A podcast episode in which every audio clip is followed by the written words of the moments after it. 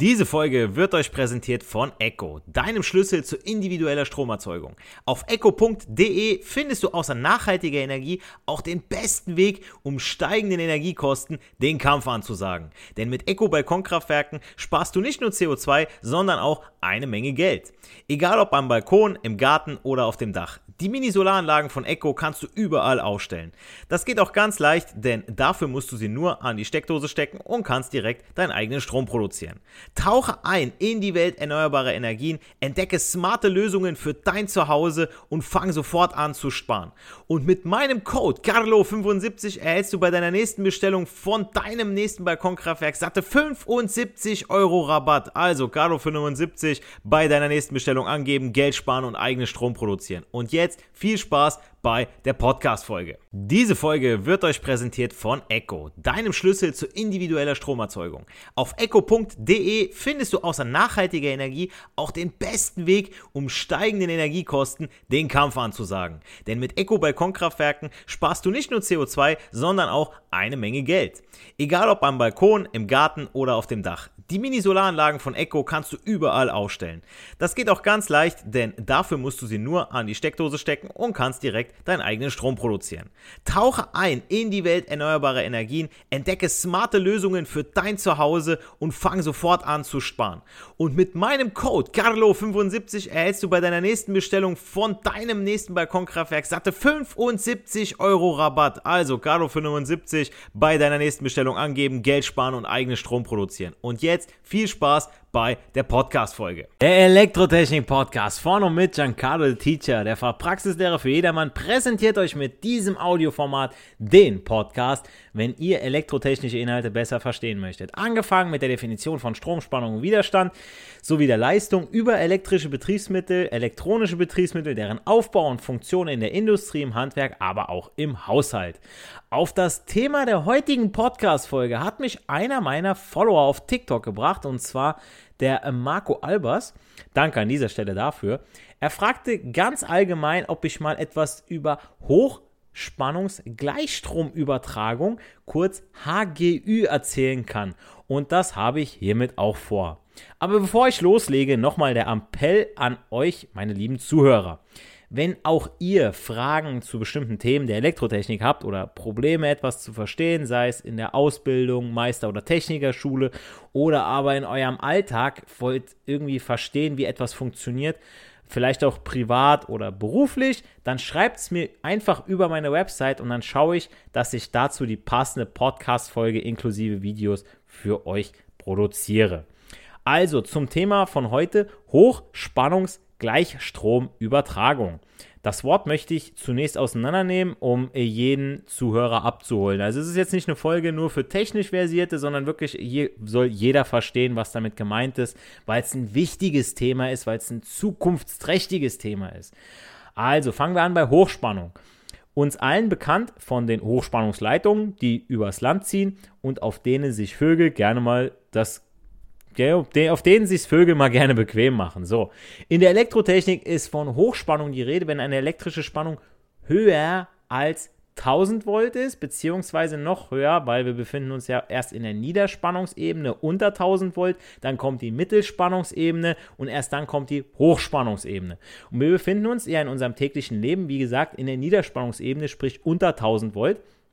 An der Haussteckdose oder fachlich korrekt die Schutzkontaktsteckdose liegen 230 Volt AC, also Wechselspannung und in Werkstätten auch gerne mal an Drehstromsteckdosen, im Volksmund auch Starkstrom gerufen. Diese dicken roten und äh, runden Klötze, da liegen auch mal 400 Volt AC, also Wechselspannung an. Das heißt, wir arbeiten zunächst mal mit Wechselspannung, also seit dem gewonnenen Stromkrieg vor über 100 Jahren zwischen Westinghouse und Edison wird Wechselstrom für den Transport über weite Strecken versendet. Warum jetzt Wechselstrom? Ähm, ich habe das ja mal erklärt in einer meiner älteren Podcast-Folgen, wo ich was zum Stromkrieg sage oder beziehungsweise zum Erbe von Nikola Tesla. Der große Vorteil des Wechseldrehstroms gegenüber dem Gleichstrom ist, beziehungsweise ich will mal sagen war, dass man das Spannungs- und Stromniveau mit Hilfe von Transformatoren mit verhältnismäßig geringen Verlusten anpassen und entsprechend übertragen kann. Kann, konnte. Und jetzt kommt ja der interessante Teil der Podcast-Folge. Warum will man denn dann auf einmal Gleichstrom übertragen? Weil wir sprechen ja von Hochspannungsgleichstromübertragung. Ich meine, wir haben doch gerade erklärt oder geklärt, dass Wechselstrom verlustarmer ist als ein biederer Gleichstrom. Das hat mit dem wachsenden Anteil des Stroms aus erneuerbaren Energien zu tun. Denn dadurch ändern sich die Anforderungen an unser Stromnetz nämlich ganz stark. Meist kann ja der Strom aus erneuerbaren Energien nur weit entfernt von, der zentralen, äh, von den zentralen Erzeugungsorten, also zumeist aus den ländlichen Gebieten oder eben irgendwo weiter weg von der Küste, gewonnen werden. Beispielsweise in Solarparks auf weiten Grünflächen oder aber in Windparks auf dem Meer. Und in der Regel muss der dort produzierte Strom lange Distanzen an die Verbrauchsorte, sprich Städte und Industriegebiete, zurücklegen. Zumeist vom Norden in den Süden Deutschlands, wo nun mal der größte Verbrauchsbedarf für Strom liegt. So, und unser bestehendes Netz überwiegend mit der seit Jahrzehnten etablierten Wechselstromtechnik, auch AC-Technologie genannt, ausgestattet, gibt die dafür erforderlichen Kapazitäten nicht her. Und zudem geht bei der Wechselstromtechnologie während der Übertragung zwischen langen Distanzen auch viel Energie verloren. Boah, jetzt hört man viel Energie, aber irgendwie, hä? Aber dann hätte ja Edison damals recht und Tesla Unrecht gehabt. Nicht ganz. Die Technik von Edison war keineswegs so ausgereift wie heute, weshalb seine damalige Niederlage schon nahe lag. Also er wollte ja, dass jeder Haushalt einen Gleichstrom-Trafo bei sich im Haus hat. So hätte das jeder gehabt. Seine Idee war, okay, von Trafo zu Trafo, ne, von Gleichstromgenerator zu Gleichstromgenerator, sorry, nicht Trafo, Gleichstromgenerator und dann immer weiter. Aber warum haben wir denn nun große Verluste bei der Wechselstromübertragung? Das ist physikalisch begründet. Denn während der Wechselstrom beständig seine Richtung ja ändert, deswegen ja Wechselstrom und nicht Gleichstrom, und dabei verliert er Energie, fließt der Gleichstrom ja nur in eine Richtung. Und aus diesen Gründen muss unser Stromnetz entsprechend effektiver und leistungsfähiger ausgebaut werden. Wir sprechen aber nicht von geringen Spannungen wie damals Edison, sondern von Hochspannungsgleichstromübertragung. Dabei können Spannungen von mehr als 500 Kilovolt erreicht werden.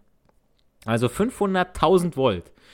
Und jetzt kommen die Produzenten von erneuerbaren Energien zum Zuge, denn aus Wind- oder auch Solarenergie gewonnener Strom ist ja in der Regel Gleichstrom, wird durch die HGÜ auf direktem Weg über eine HGÜ-Leitung in den Süden transportiert und kommt dort an, wo früher große Kraftwerke zur Versorgung einer Region standen.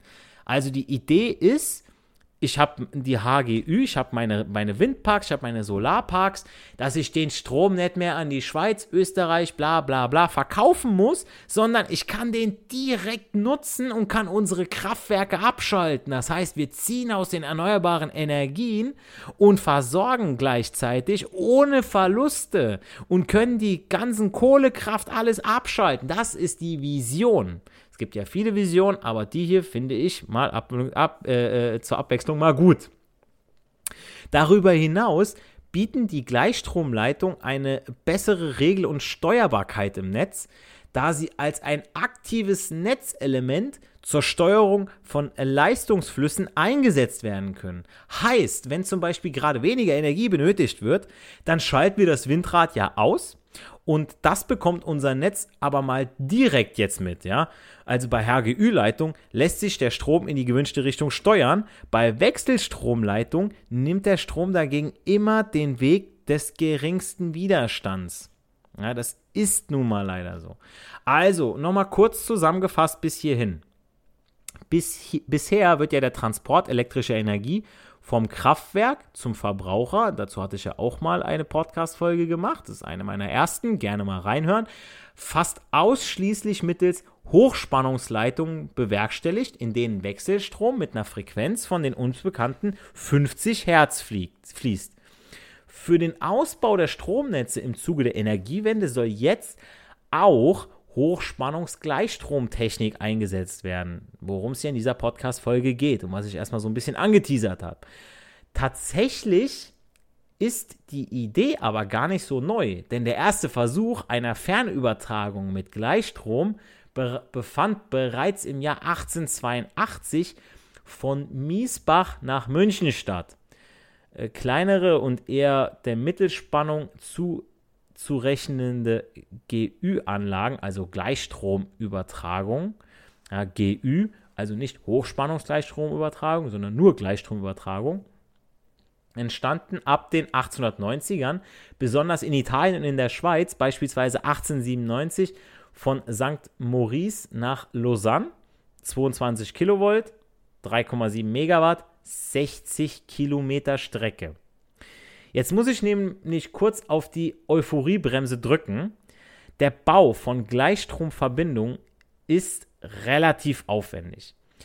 Am Anfang und am Ende werden teure Konverteranlagen benötigt, die den gleich in Wechselstrom wandeln und umgekehrt. Also irgendwo muss ich ja, wir arbeiten alle mit Wechselstrom. Es ist nun mal so. Und das heißt, ich muss aus dem erneuerbaren Strom, also aus Windkraft, oder auch äh, Solar oder vielleicht auch Wasserkraft, muss ich aus dem Gleichstrom wieder Wechselstrom machen. Das heißt, ich brauche diesen Konverter. Es ist nämlich so, wenn große Strommengen über die HGÜ-Verbindung in die Zielregion transportiert werden und dort ankommen, wo früher Kraftwerke Strom produziert haben, beginnt ein Umwandlungsprozess.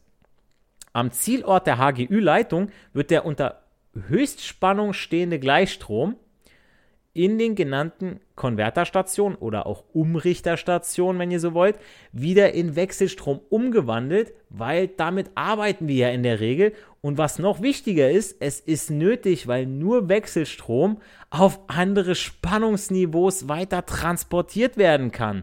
Zum Beispiel auf Mittelspannung oder Niederspannung auch eine äh, Prüfungsfrage in der Zwischenprüfung bei äh, Elektronikern im Handwerk, aber auch äh, Elektroniker Betriebstechnik. Warum funktioniert ein Trafo nicht an Gleichspannung? Jetzt wisst es. Ja, also mit Gleichspannung, da kannst du nichts transformieren. Ja? Der wird nur warm, das war's. Ich brauche Wechselspannung und das äh, äh Übertragungsverhältnis, ja. N1 zu N2, U1 zu U2 oder umgekehrt I2 zu I1, ja. Das ist die, das Übertragungsverhältnis, habe ich nur bei Wechselspannung. Gleiches gilt für den Anfangspunkt der HGÜ-Leitung. Wechselstrom wird transportfertig gemacht, das heißt in Gleichstrom konvertiert. Das heißt, ich übertrage, ich mache am Anfang mache ich aus dem Wechselstrom Gleichstrom, übertrage den und am Ende muss ich es natürlich wieder zurück transformieren oder konvertieren. Ein weiteres Merkmal von HGÜ sind statisch elektrische und magnetische Felder, in der Umgebung von meinen HGÜ-Leitungen treten diese Felder nämlich auf. Heißt, Wechsel- und Gleichstrom unterscheiden sich ja nämlich in Bezug auf die elektrischen und magnetischen Felder, kurz EMF. EMF ist so ein Punkt, wo man überlegt, okay, wenn ich jetzt in eine Produktionsanlage gehe, wo Platinen gelötet werden, beziehungsweise wo äh, Platinenstraßen sind, dann müssen die Mitarbeiter müssen entweder so Erdungsbändchen tragen in den Schuhen, damit, wenn sie die Platine anpacken, dass da nicht irgendwie ja, äh, äh, Spannungsunterschied, dann können nämlich durch diesen, durch diesen kleinen Funken, ihr kriegt immer gerne mal eine gewischt, wenn ihr über einen Teppich geht und dann an eine Tür fasst oder jemand anderen anfasst, ja. Ähm, und da können bei der Platine Bauteile kaputt gehen, weswegen ja die Leute dann immer wieder neutral sein müssen. Deswegen erden die sich auch immer wieder und so weiter, ne, damit sie dasselbe Potenzial haben, wie eben die Platine, die auf, vom Band kommt. Und dieses, diese, äh, diese magnetischen Felder, die ja während des Stromflusses entstehen, können schon ein Problem darstellen. In der Nähe von Drehstromleitungen entstehen elektrische und magnetische Wechselfelder, wissen wir ja. Und rund um Gleichstromleitungen sind es elektrische und magnetische Gleichfelder, also anstatt Wechselfelder Gleichfelder. So, aber keine Angst für alle, die EMF-Steckdosen und verplombte Zählerkasten haben. Die elektrischen und magnetischen Gleichfelder werden im Allgemeinen als relativ unbedenklich eingeschätzt. Könnt ihr euch gerne einige Fachliteratur zur Hand nehmen, wenn ihr mir nicht glaubt. Denn schon seit Jahrzehnten sind wir Menschen von diesen Gleichfeldern umgeben. Sie bilden sich nämlich im natürlichen Magnetfeld der Erde und in der Atmosphäre, zum Beispiel im schienengebundenen Nahverkehr. 9-Euro-Ticket lässt grüßen, ja. Also wenn ich da stehe, dann bin ich auch irgendwo in dem Gleichfeld, ne, in diesem magnetischen Gleichfeld. Also nochmal kurz. Bei den Konvertern gehen auch von den Gleichstromseiten statische, elektrische und magnetische Felder aus. Aber bei den niedrigen Feldstärken in der Umgebung von HGÜ-Leitungen oder Konvertern sind keine gesundheitlich negativen Wirkungen zu erwarten. So, das lasst mir erstmal kurz sacken, gibt erstmal einen kurzen Spot und dann geht es gleich weiter mit der Anwendung von HGÜ-Leitungen. Also jetzt mal zur Anwendung bzw. zum aktuellen Einsatz der HGÜ. Wie ihr es ja herausgehört habt, werden HGÜ-Leitungen vor allem zur Übertragung von Energie für weite Strecken man sagt, ab circa 750 Kilometern genutzt. Wir wissen aber auch, oder ich kann euch Beispiele nennen, wie, wie schon äh, eben gerade erwähnt, das war ja zwischen St. Maurice und Lausanne, wo es 60 Kilometer ist und es, es gibt auch kürzere Strecken. Aber es soll für längere Strecken genutzt werden. Warum? Ein Beispiel für eine HGÜ-Langstreckenfreileitung ist die HVDC, also Hochvolt DC, DC Gleichspannung, ähm, Quebec, äh, Quebec, New England zwischen Kanada und den USA mit einer Länge von 1480 Kilometern. In Deutschland wird die sogenannte Südlink-Trasse geplant. Die Südlink-Trasse, passt auf, das ist ein gutes, äh, gutes Stichwort, habe ich auch verlinkt in der Podcast-Folgenbeschreibung. Dabei handelt es sich um ein von den Übertragungsnetzbetreibern Tenet, TSO und Transnet BW geplantes Projekt zum Bau einer etwa 800 Kilometer langen HGÜ-Leitung im Rahmen des Netzentwicklungsplans. Also das ist ein gutes Projekt, ist aber ein Projekt, was langsam vorangeht. Ich erkläre euch auch warum.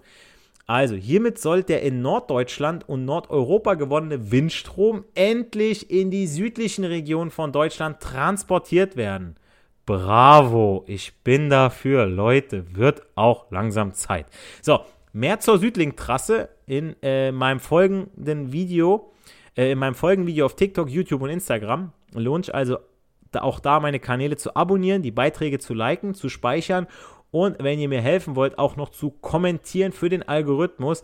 Aber vor allem deshalb, weil ich gerne viele Technikbegeisterte erreichen möchte, um Elektrotechnik jedem einfach näher zu bringen. Und äh, ja, der gute, äh, äh wer war's? Der, äh, der, der gute äh, Marco, er hatte das ja auch über den TikTok-Kommentar gemacht. So, hey, kannst du mal was darüber machen? Ja, geht auch so. Okay, also, noch sind ja Wechselstromleitungen die äh, gängige Technologie bei oberirdisch verlegten Hochspannungstrassen, da sie halt wenig störungsanfällig und relativ günstig sind.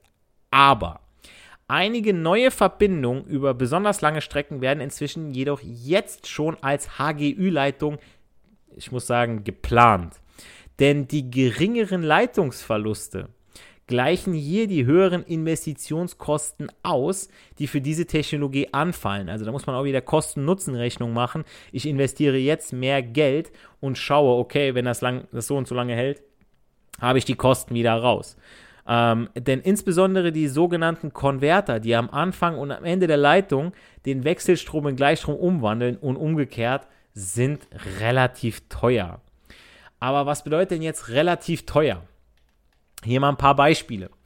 Die HGÜ-Verbindung von Frankreich nach Spanien, bei der das Kabel zur Hochspannungsgleichstromübertragung über 65 Kilometer, also ne, überlegt mal 65 Kilometer nur, nur vom französischen Bessas, also Bechas, Bexas, ne, B-A-I-X-A-S, über die Pyrenäen nach Santa Logaya in Spanien läuft hat stolze 700 Millionen gekostet. 700 Millionen Euro für 65 Kilometer. Das macht stolze 10,7 äh, Millionen pro Kilometer.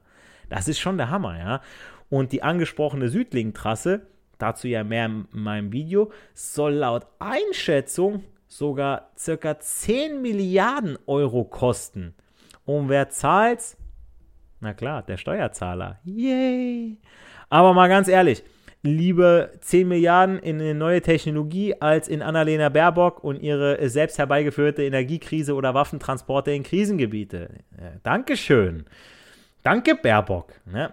Aber zurück zum Thema, beziehungsweise langsam Richtung Abschluss. HGÜ-Leitungen finden sich bislang vor allem bei der äh, Unterseekabeln und bei Offshore-Anbindungsanleitungen, die die Windparks auf dem Meer mit dem Festland verbinden. Uh, übrigens, Ende 2015 hat die Bundesregierung, haben, haben wir was Gutes gemacht, das Gesetz zur Änderung von Bestimmungen des Energieleitungsbaus beschlossen und somit festgelegt, dass beim Bau von HGÜ-Leitungen Erdkabel den Vorrang vor Freileitungen haben. Das bedeutet, dass damit der Weg freigemacht wurde für eine höhere Akzeptanz in der Bevölkerung, weil Erdkabel anders als Leitungen auf Strommasten das Landschaftsbild ja weniger stören. Ja, ich, wenn ich spazieren gehe, will ich ja nicht die Leitung sehen, aber zu Hause einen warmen Arsch haben, dreimal im Jahr spazieren gehen. Ne? Und das ist auch das so ein bisschen, was uns ja auffällt, ähm, sei es jetzt in Verkehr oder sonst wo, die Ländereien zu verkaufen. Ne? Ich sag mal so, die Asiaten, die sagen, entweder du verkaufst mir das jetzt oder ich nehme es dir so weg. Ja, und da haben die gar keine, die, die zwei Möglichkeiten haben die. Und hier kommt der Bauer Fritz und sagt, oh nö, ich will das behalten, ich verpachte das. Irgendwelche undankbaren Belger ziehen die Kohle vom verstorbenen Opa, der da sein Leben reingesteckt hat, und den ganzen Tag haben die den Finger in den Arsch und gucken TikTok irgendwelche Scheiße. Ja, und wir, wir müssen, wir müssen dafür zahlen. Wir müssen drauflegen. Man muss eigentlich mal gemeinschaftlich denken und hier sagen, okay, Leute, reißt den Boden auf, legt die Leitung. Und wenn ich dann die nächsten 20, 30, 40 Jahre Ruhe habe, ey Leute, haben wir doch alle gewonnen. So, dafür, dafür würde ich bezahlen. Ja, aber wenn, wenn ich weiß, ich müsste danach nicht mehr bezahlen, ist klar. Also meiner Meinung nach ist der Auf, Ausbau der Hochspannungsgleichstromübertragung ein sinnvoller und notwendiger Weg, um der durch die Energiewende veränderten Anforderungen für die Systemstabilität einfach Rechnung zu tragen. Und äh, letzte News an dieser Stelle. Vattenfall, auch mein Stromanbieter übrigens, hat laut einem Bericht in der Pressebox vom Oktober 2022 einen Vertrag mit Siemens Energy und Aker Solutions, kurz AS, über die Bereitstellung der Infrastruktur für den Netzanschluss des Offshore-Windparks Norfolk Boris, also von der britischen Küste, geschlossen. Norfolk Boris liegt 47 Kilometer vor der Küste Norfolks im Südosten Großbritanniens und ist mit einer installierten Leistung von 1,4 Gigawatt der erste Abschnitt der Offshore-Windzone Norfolk von Vattenfall. Also die haben das jetzt erschlossen, 1,4 Gigawatt, die stehen da, die erzeugen das, nur du musst es ja irgendwie auch ans Land bringen. Und dann kannst du erst wieder sagen, okay, wir haben das safe, das läuft jetzt erstmal drei, vier Jahre safe, okay, wir schalten jetzt da und da Kohle oder da und da Gas oder da und da AKWs ab. Damit übernehmen Siemens und Aker Solutions vertraglich die Verantwortung für die Entwicklung, Beschaffung, den Bau und die Installation der Hochspannungsgleichstromübertragung an Land und auf See sowie den Anschluss an das nationale Stromnetz. Und äh, 20 jetzt ist natürlich der Punkt, ne, fünf Jahre später, 2027 wird dort der erste Strom dann geliefert. Also ihr seht, wie lange das dauert. Nicht nur bei uns, sondern auch im Ausland. Ja, das heißt nicht, ich habe jetzt die Leitung gelegt und jetzt läuft alles, sondern da brauchen natürlich viele Testverfahren, Prüfverfahren. Es muss ja alles safe laufen, bis ich wirklich sagen kann, okay, weißt du was, ich kann mich jetzt genau darauf verlassen. Und nach äh, Fertigstellung kann die Zone erneuerbare Energien aber dann erzeugen, die dem Bedarf, und jetzt passt auf, von über 4 Millionen Haushalten entspricht und etwa 6 Millionen Tonnen Kohlendioxid einspart. Und das sind Zahlen, die sind doch stark und da wollen wir doch hin. Also gute News zu Ende dieser Podcast-Folge. Es tut sich etwas in puncto erneuerbare Energien und deren Verbreitung und deren Anschluss in unser Stromnetz, wenn auch langsam. Aber Leute, die Ideen sind da. Ich war auf der Light im Building, habe mich mit Hager unterhalten oder auch mit anderen Herstellern von, äh, von äh, Heidelberg und ähm, äh, unter anderem. Und äh, Leute, die, die Ideen sind da bei den Herstellern. Das Problem ist eher, die Gesetzgebung, ja, warum können wir noch nicht? Ja, weil da der Gesetzgeber noch nichts her. Und wenn dann irgendwo ein Gesetz durchgewunken wurde, durch 20 Millionen Stellen, ja, weil der Dieter muss noch seinen Stempel drunter setzen und die Inge, wenn sie nicht ihre Tage hat, da sie dann auch nochmal ihre Unterschrift setzt, wenn sie Bock drauf hat. So, nein, Leute, es könnte so viel schneller gehen, ja, aber Leute, Ne? Wir könnten eigentlich so viele Stellen sparen, streichen und äh, äh Steuergelder sparen, äh, Zeit sparen, aber ja, äh, so ist unser System leider nicht aufgebaut. Aber wie gesagt, ähm, es, es, tut sich was und da ist was Gutes im, im Gange und deswegen bin ich definitiv für HGÜ. Solltet ihr noch Fragen und Anmerkungen zu diesem Thema haben oder wünscht euch tatsächlich äh, auch noch äh, tiefergehende Inhalte vielleicht zu HGÜ, schreibt mir gerne über meine Website bleibt mir wirklich jetzt nur noch zu sagen, bevor ich mich jetzt noch weiter aufreg, ja, kriege ich hohen Blutdruck, äh, nicht für die Schule, sondern für das Leben lernen wir. Wir hören uns in der nächsten Podcast-Folge. Macht's gut, euer Giancarlo, the Teacher.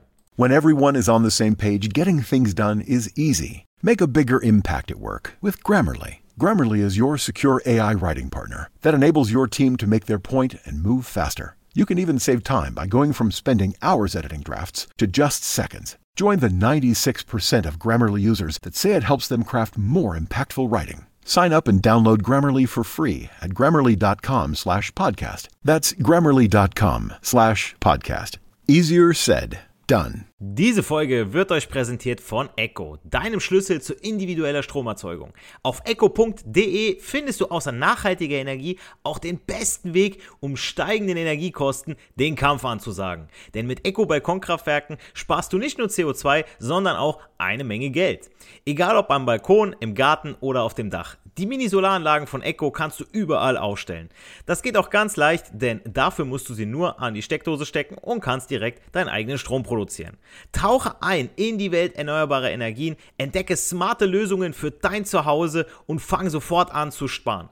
Und mit meinem Code Carlo75 erhältst du bei deiner nächsten Bestellung von deinem nächsten Balkonkraftwerk satte 75 Euro Rabatt. Also Carlo75 bei deiner nächsten Bestellung angeben, Geld sparen und eigenen Strom produzieren. Und jetzt viel Spaß bei der Podcast-Folge.